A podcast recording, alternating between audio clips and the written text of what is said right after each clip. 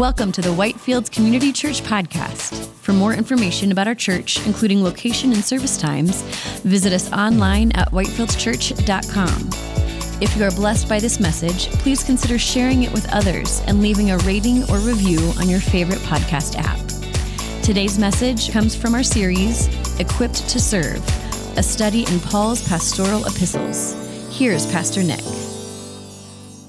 if you would please open in your Bibles to 1 Timothy chapter 2. That's where we're going to be studying today. We're currently in a series which we started a couple weeks ago called Equipped to Serve. And in this series, what we're doing is we're studying verse by verse and chapter by chapter through the pastoral epistles, which are a series of letters written by the Apostle Paul to two young pastors, Timothy and Titus. And so we have begun this series by looking at the letter of 1 Timothy, and we're working our way through it today. We're picking up where we left off last week, which is in 1 Timothy chapter 2, starting in verse 8, and we'll make it through the end of the chapter today. So open up your Bibles there, and please bow your heads with me and let's pray as we open God's word. Lord, as we open your word, as we come to you, Lord, we do so with a sense of awe and reverence, and we do so with a desire for you to speak to us. And Lord, we want to avail ourselves to you, our hearts and our minds, that you would speak to us, that we would receive what you have for us in this text. And Lord, that by your Spirit, you would do a transforming and encouraging and instructive work in our lives. Lord, please let this be part of your work in our lives to transform us and change us into the people you desire us to become. So we give ourselves, our attention to you during this time. In Jesus' name, amen. Well, in 1918, the magazine Ladies' Home Journal wrote an article. In this article, they gave advice to ladies about which colors boys and girls preferred and which were more suited to their genders.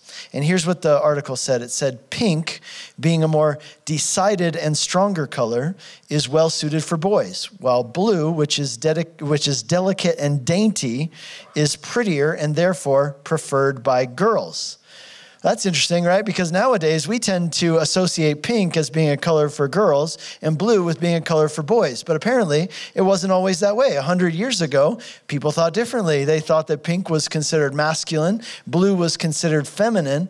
And this is just one of many examples of something we call gender stereotypes, which are, are things where we make stereotypes about genders, right? So things that include things like, well, you know, men like football and cars, women like flowers and whatever else it is that women like. I'm sorry. I just, I really, I did. I actually put a lot of thought. Well, what do women like? I'm, I don't know. So, oh, whatever it is that you ladies like. Okay. Or, you know, here's another one that like women are emotional, whereas men are less emotional. Now, there are some truth to stereotypes, right? That's in general. The fact is that there are more people statistically who are men who like football than there are women who like football. But here's where it gets tricky. What if you're a man and you don't like football? What if you're a woman who likes cars and football and the color blue, but you're not and, and you're not very emotional? Does that mean that you're less of a woman than other women? Or if you're a man who likes uh, who doesn't like cars or sports, but you like art and flowers, does that mean you're not actually a man? Maybe you're a woman trapped in a man's body? See, we live in a society today, the world we live in today, there's this increasing amount of confusion about gender and sexuality and what makes someone a man or what makes someone a woman.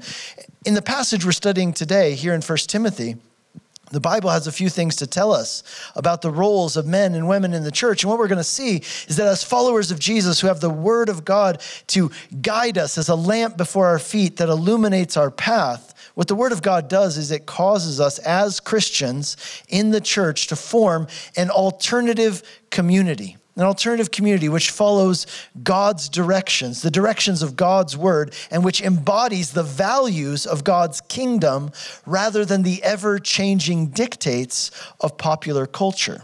It's been said, and I love this description, it's been said that the church is a colony of heaven in the country of death a colony of heaven in the country of death. Paul the Apostle, in his letter to the Philippians, he famously said that as Christians, we are citizens of heaven, even though we currently live here on earth. And what the church is, it's not just a place that we come to to worship and study. The church is more than that. It's an alternative community, a colony of heaven here on earth in which we live by different principles. We have our own unique culture, which is shaped by Jesus and by the Word of God. And that is true wherever the church is found, anywhere around the world and at any time in history.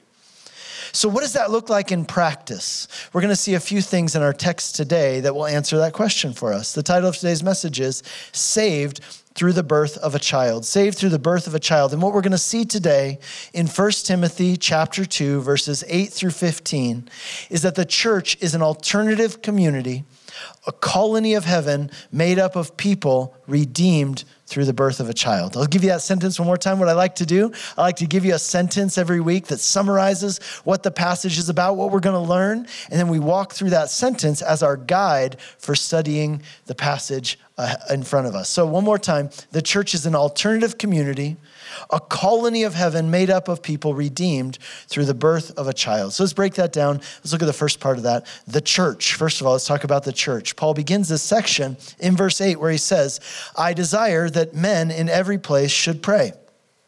Now, here Paul is picking up on a topic which he brought up in the first half of this chapter. In the first half of chapter two, Paul brought up this topic of prayer. Basically, here's what he said In light of the gospel, in light of what Jesus has done for us to save us, what should that cause us to do? He says it should inspire us to pray for other people, and not just to pray in general, but specifically to pray for their salvation, that they would be saved and come to a knowledge of the truth.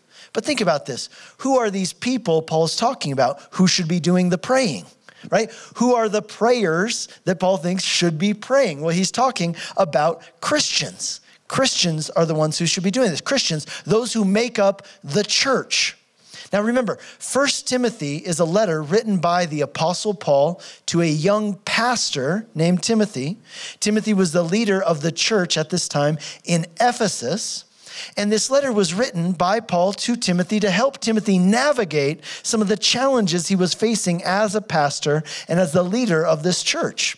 So, here in this section, Paul is going to talk about what kinds of attitudes and actions should characterize the public gatherings of the church. And we know this because he says here in verse 8 that he desires that in every place where men pray, they would pray in a certain way, with holy hands lifted up, without anger, and without quarreling. Now, what he means when he says men in every place should pray, he's not saying, you know, make sure station a man out on the corner of 119 and station another on the top of Rabbit Mountain, station another over there. We got to get men in every location praying. No, no. See, when he used this phrase about coming together to pray, understand that this was a colloquialism that the Jewish people and the early Christians used for their church services. So the early Christians, like the ancient Jews, they referred to their worship services, their public gatherings for worship and prayer, they referred to it as coming together to pray. Now, in our society, we refer to it as a worship service. But think about that. When we say worship service, but the, it's not like the only thing we're doing at these services is worshiping through song. There are a lot of other things that we do during these services. In the same way, when they talked about coming together to pray, that was kind of their shorthand way of referring to their public gatherings, their worship services, even though there was a lot more going on at those services than just praying. So, Paul's talking about here what should happen when the church gathers for worship, for prayer, etc. What Paul says here in verse 8 is he says, I desire that men in every place should pray in this way. So, what he's saying is, when the church gathers, when the church comes together, here's how I want you to conduct yourselves. Here's what I want you to do. Now, it's interesting. When you look over the last 2,000 years of Christian history, the, the church, the followers of Jesus, would gather all the way back to the time of the apostles. And what's so interesting is, all the way from back then up until this present day, Christians have always had the same basic elements as part of their worship services. So even from the time of apostles, even up to today, you know, Christians, when they gather, they have always worshiped in song. They've always prayed. That's been an aspect of our services. Hearing from God's word, that's another part of the service. Fellowship or community support. The Greek word there is koinonia, which means mutuality, sharing together.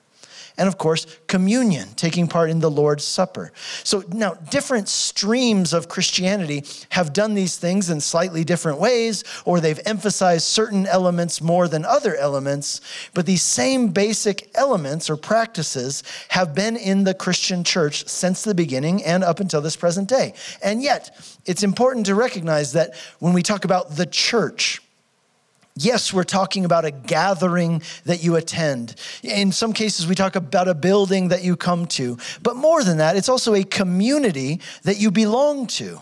For example, in the book of Acts, when it talks about all the Christians in general, it refers to them as the church, right? This happened to the church, meaning all Christians in general. Because to be a Christian is to be part of the church, the body of Christ, the people who have been redeemed by Jesus and who have committed their lives to following him and making him the Lord of their lives. Okay, so the church is a community that you become part of when you put your faith in Jesus. And what the church does is that in every place around the world, the church gathers gathers to do certain things in order to encourage each other and to grow and to be equipped to fulfill God's callings on our lives. So, the church, another way that's referred to in the Bible, and, and we'll see here in 1 Timothy, it is the household of God, right? The household of God. God is our Father.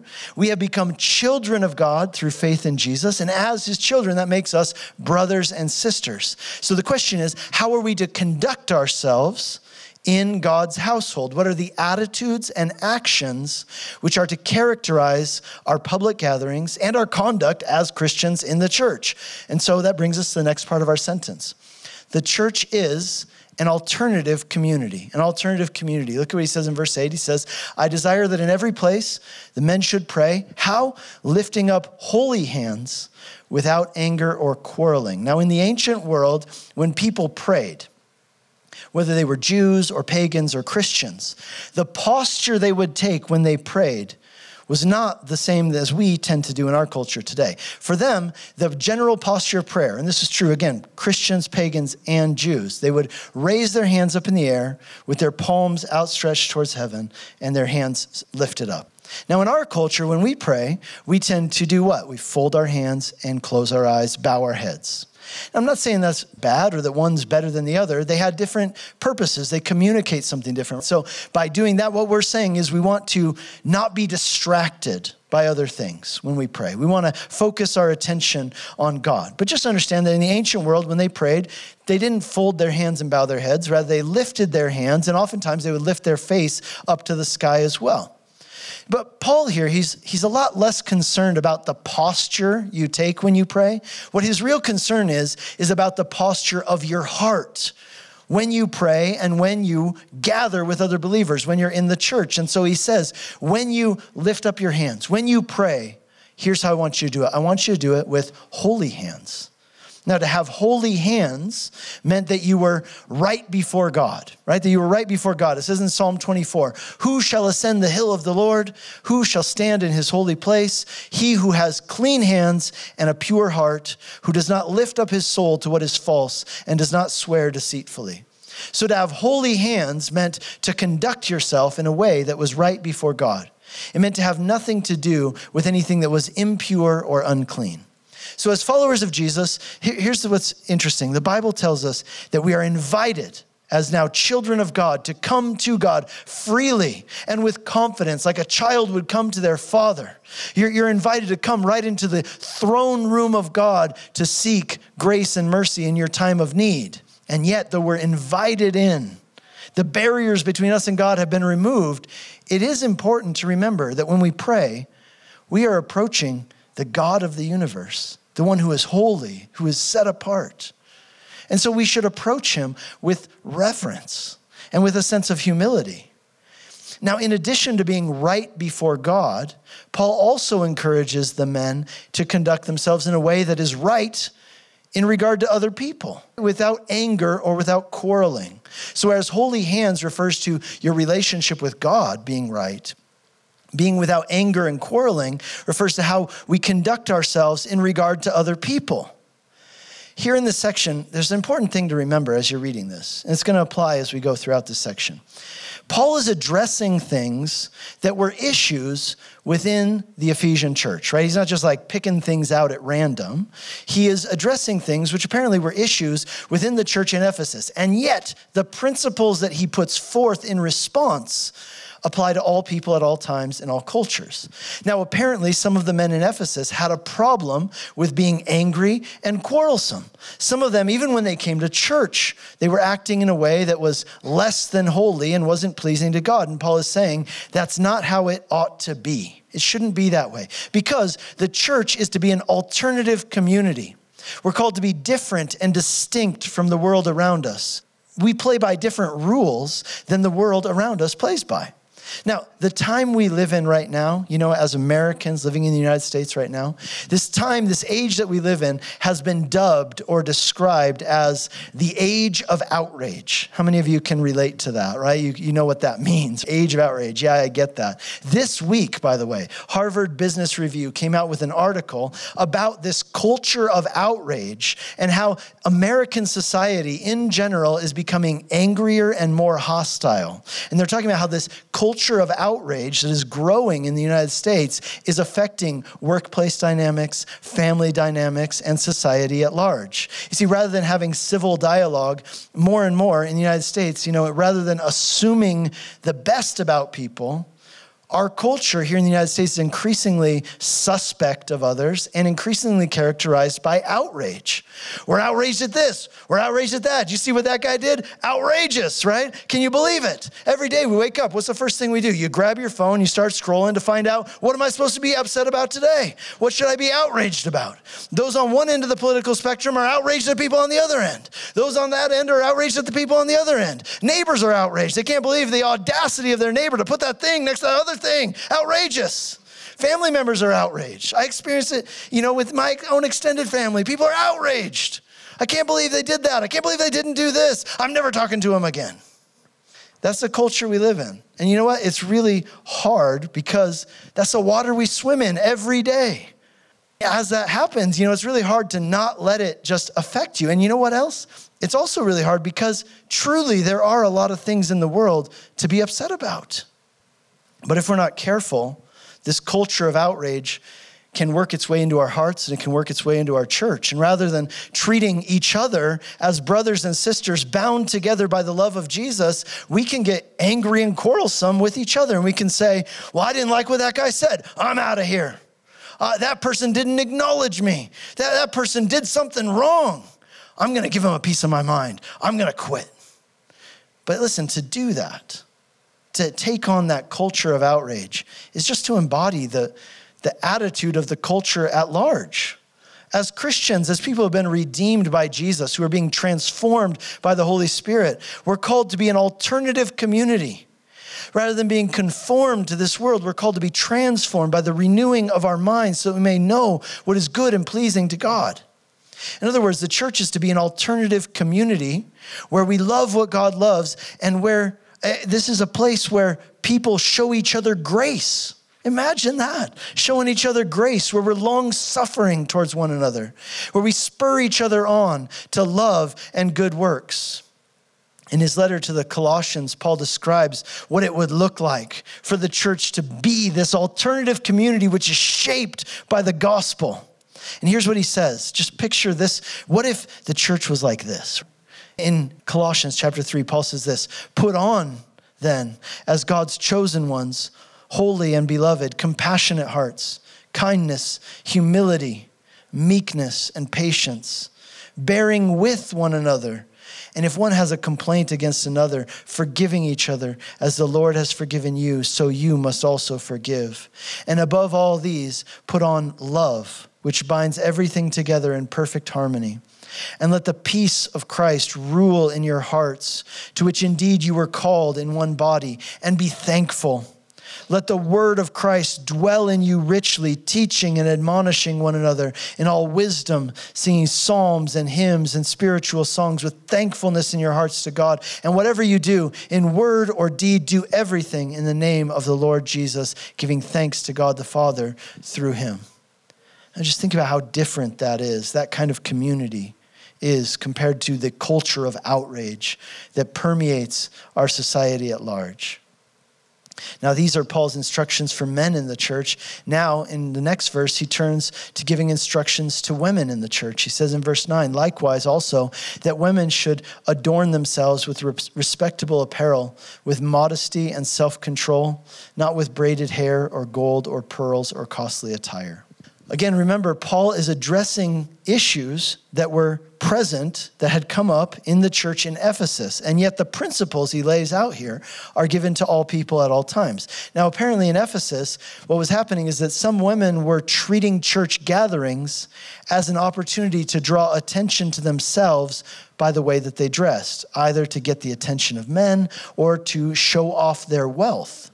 See, as Paul's point here is to say that the church is to be an alternative community, a community that plays by different rules, has a different culture than the culture at large. And so, in a world that is constantly saying, Look at me, look at what I have, look at what I've done, the church is to be a place where we gather together and we say, Let us together look to Jesus and what he has done. Rather than drawing attention to ourselves, we gather to give attention and focus to Jesus. And because of this, the church is to be a place where class distinctions disappear. Class distinctions disappear. That's what the braided hair thing is all about the gold and pearls. In that culture, these things were status symbols. They were symbols that said that you were part of the upper class. You see, but the early Christian church was a place where aristocrats and slaves treated each other as equals because the ground is even at the foot of the cross. In the book of Acts, chapter 20 there's this really interesting thing which is really easy to look over as you're reading right? Because it, you're reading you see a bunch of names right? Oh some names of some people that i've never met and maybe i'll see them in heaven we'll see right? And so you just keep reading but you don't realize the significance of what's there. There's an instance of that in Acts chapter 20, where we read about these two men from the church in Thessalonica who were travel partners with Paul. Their names are Aristarchus and Secundus of Thessalonica. You can read about there in Acts chapter 20. Now, what's significant about these men are their names. There's a lot bound up in those names. You see, Aristarchus, just hear that word. What does it sound like? Aristocracy. It literally means prince. And again, it is the word from which we get our word aristocracy. His name tells us that he was a member of the ruling class. He probably came from a wealthy, powerful family. He was nobility. And then we read about this other guy, Secundus. His name literally means number two. That's what it means. Like he doesn't have an actual name, his name is a number because he's a slave. See, it was common for people to name their slaves numbers primus, secundus, meaning number one, and number two, and so on. So here you have this man who doesn't even have a name, if you will. He's just given a number because he's a slave. And he's with this man whose name means prince, a member of the aristocracy. And yet, these two men, a nobleman and a slave, they're equals in the Lord. They're serving him side by side together. You see, here in 1 Timothy chapter 2, Paul is not trying to give fashion advice to women in the church. Rather, he is giving them principles for a way of living that is shaped by a whole life response to the gospel and what Jesus has done for us. That brings us back to our sentence. See, the church is an alternative community, it's a colony of heaven here in this country of death. You see, Paul encourages women instead to adorn themselves, he says in verse 10, with good works. It reminds us of what Jesus said in the Sermon on the Mount in Matthew chapter 5. Jesus said, Let your light so shine before others that they see your good works and glorify your Father who is in heaven. Again, the idea here being that there's a contrast being made between saying, Look, you can act in a way that draws attention to you, that makes people impressed with you or makes them in awe of you, or you can conduct yourself in such a way that it brings attention and awe and reverence to God. Remember that phrase? The church is a colony of heaven in the country of death. We are an alternative community, a community that operates on different values, that has different goals than society at large. Because we are people uniquely in all the world who have a hope that goes beyond this life. And that hope gives us purpose and it gives us direction for how we live here and now. He says in verse 11, let a woman learn quietly with all submissiveness. Now, again, remember, everything Paul's saying here in this section is in the context of the public gatherings of the church. And Paul seems to be in this section addressing topics which had come up as issues and problems there in the church in Ephesus. So, just as Paul told men in verse 8 not to be quarrelsome, here he instructs the women to learn quietly with all submissiveness. Now remember, in the public gatherings of the church, several things took place, but one of the main things that took place, then as now, was teaching, a sermon, someone explaining or expounding upon a section of scripture. And it seems that amongst both the men and the women there in the church in Ephesus, there was a tendency to argue with the person who was teaching to push back and argue and, and be disruptive during the message.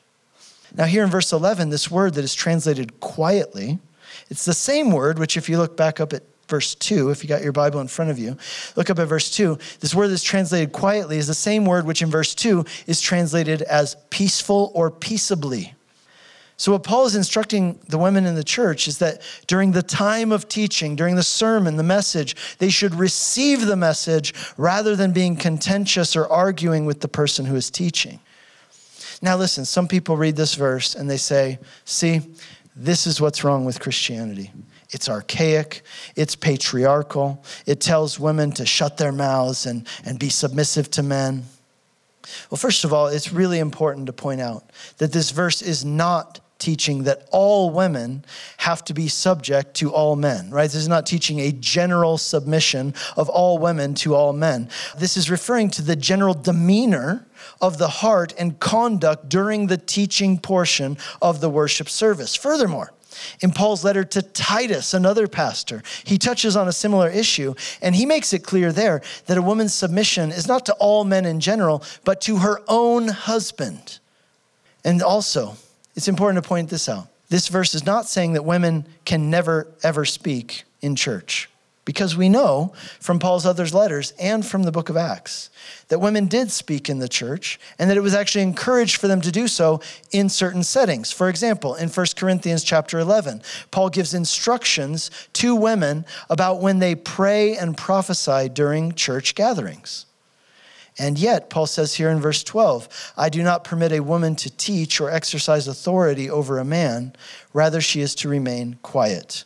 Again, the context here is in the church. And the church is what? It's an alternative community which plays by different rules than society in general. In the church, men and women have different but complementary roles. Now, it's important that we read this verse, these verses, in light of the other things the Bible has to say about men and women. For example, in Galatians chapter 3, we are told that in Christ, men and women are equal in dignity, value, and worth. And yet, though they are equal, they're still different. They're different. They have different strengths, they have different abilities. And in the church, the household of God, they have different but complementary functions and roles to play. Not every man is qualified to be a teacher just because he's a man. And certainly there are many women who are gifted teachers and leaders, and there are avenues for them to use those gifts in the church in different ways.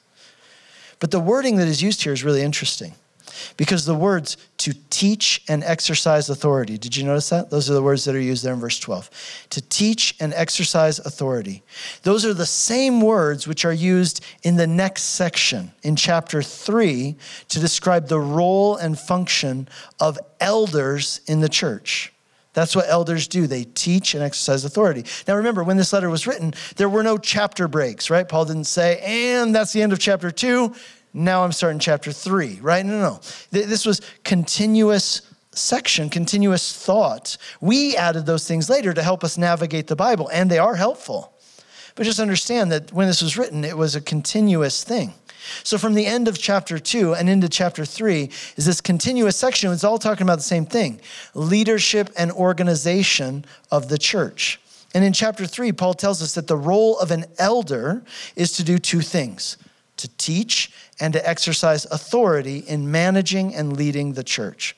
So, what Paul's saying here in chapter 2, verse 12, is that the highest office, the task, the, the office that is tasked with teaching doctrine and leading the church, is reserved for godly, qualified men, just in the same way that the priests of Israel were men. Now, what I want you to know is that here at Whitefields, we very much value and esteem women. We have women involved in leading and teaching throughout our church. And we follow what the Bible says here about the office and role of elder. So when we read here in 1 Timothy, understand what we read here in chapter 2 of 1 Timothy. This is not about this is not about value. It's not about competence.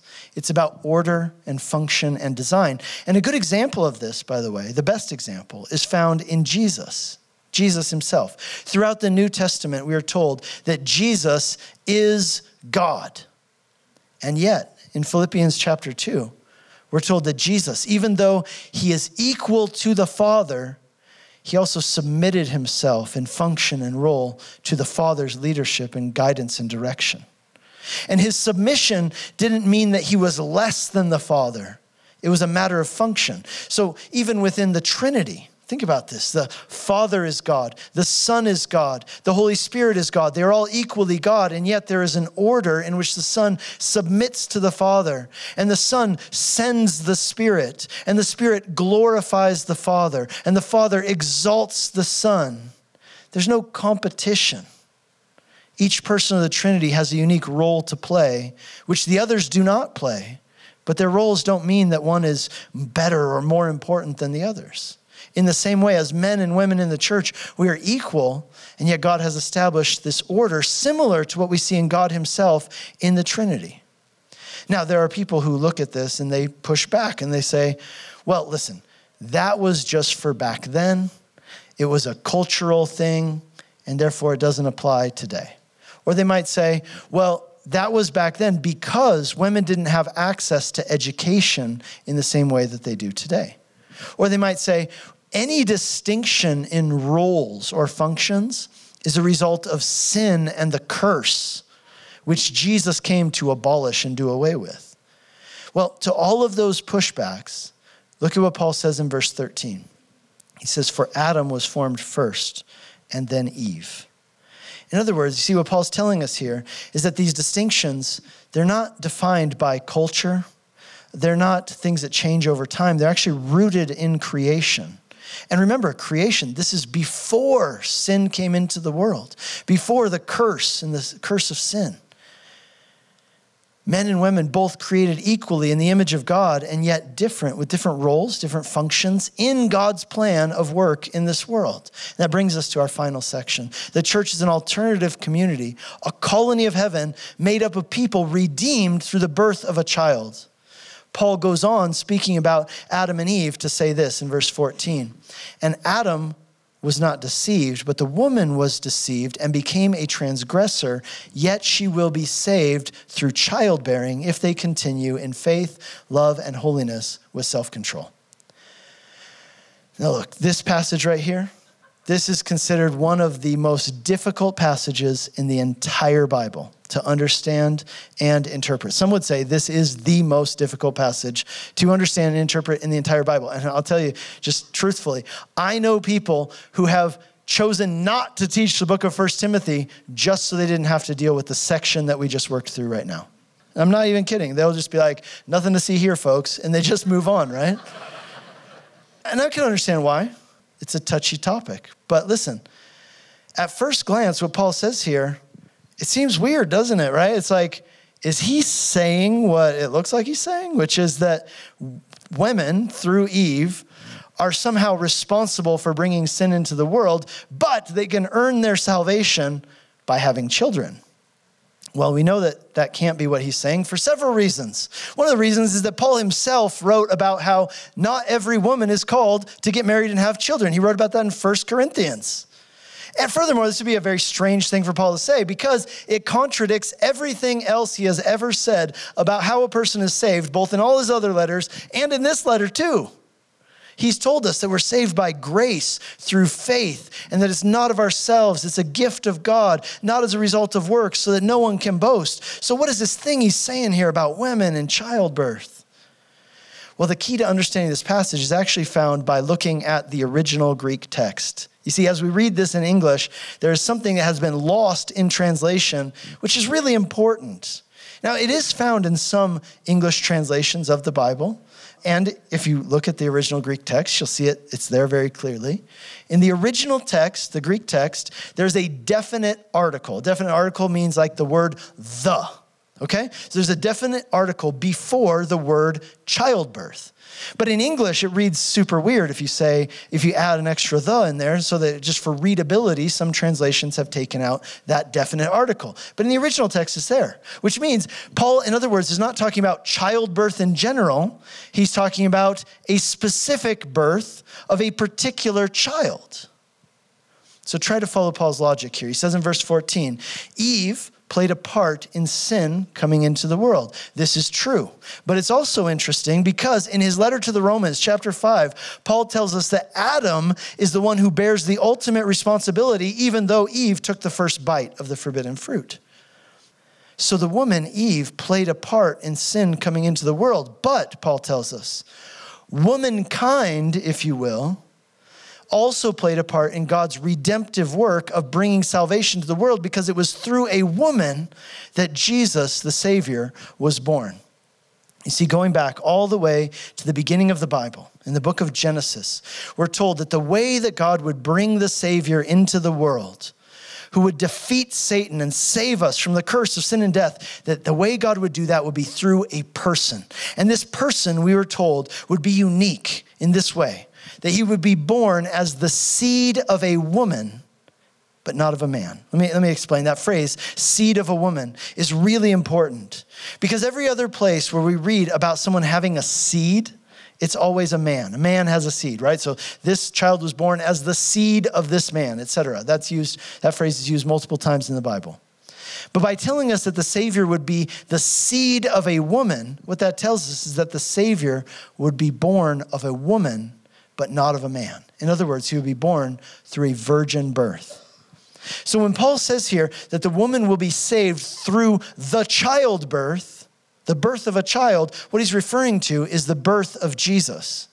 He's hearkening all the way back to the first promise that God made back in Genesis, way back when sin and death entered into human history. And he's saying, Women, you have a unique role to play. You have a unique dignity that God's given you in his work in the world because it was through a woman, not a man, that salvation came into the world through the birth of Jesus.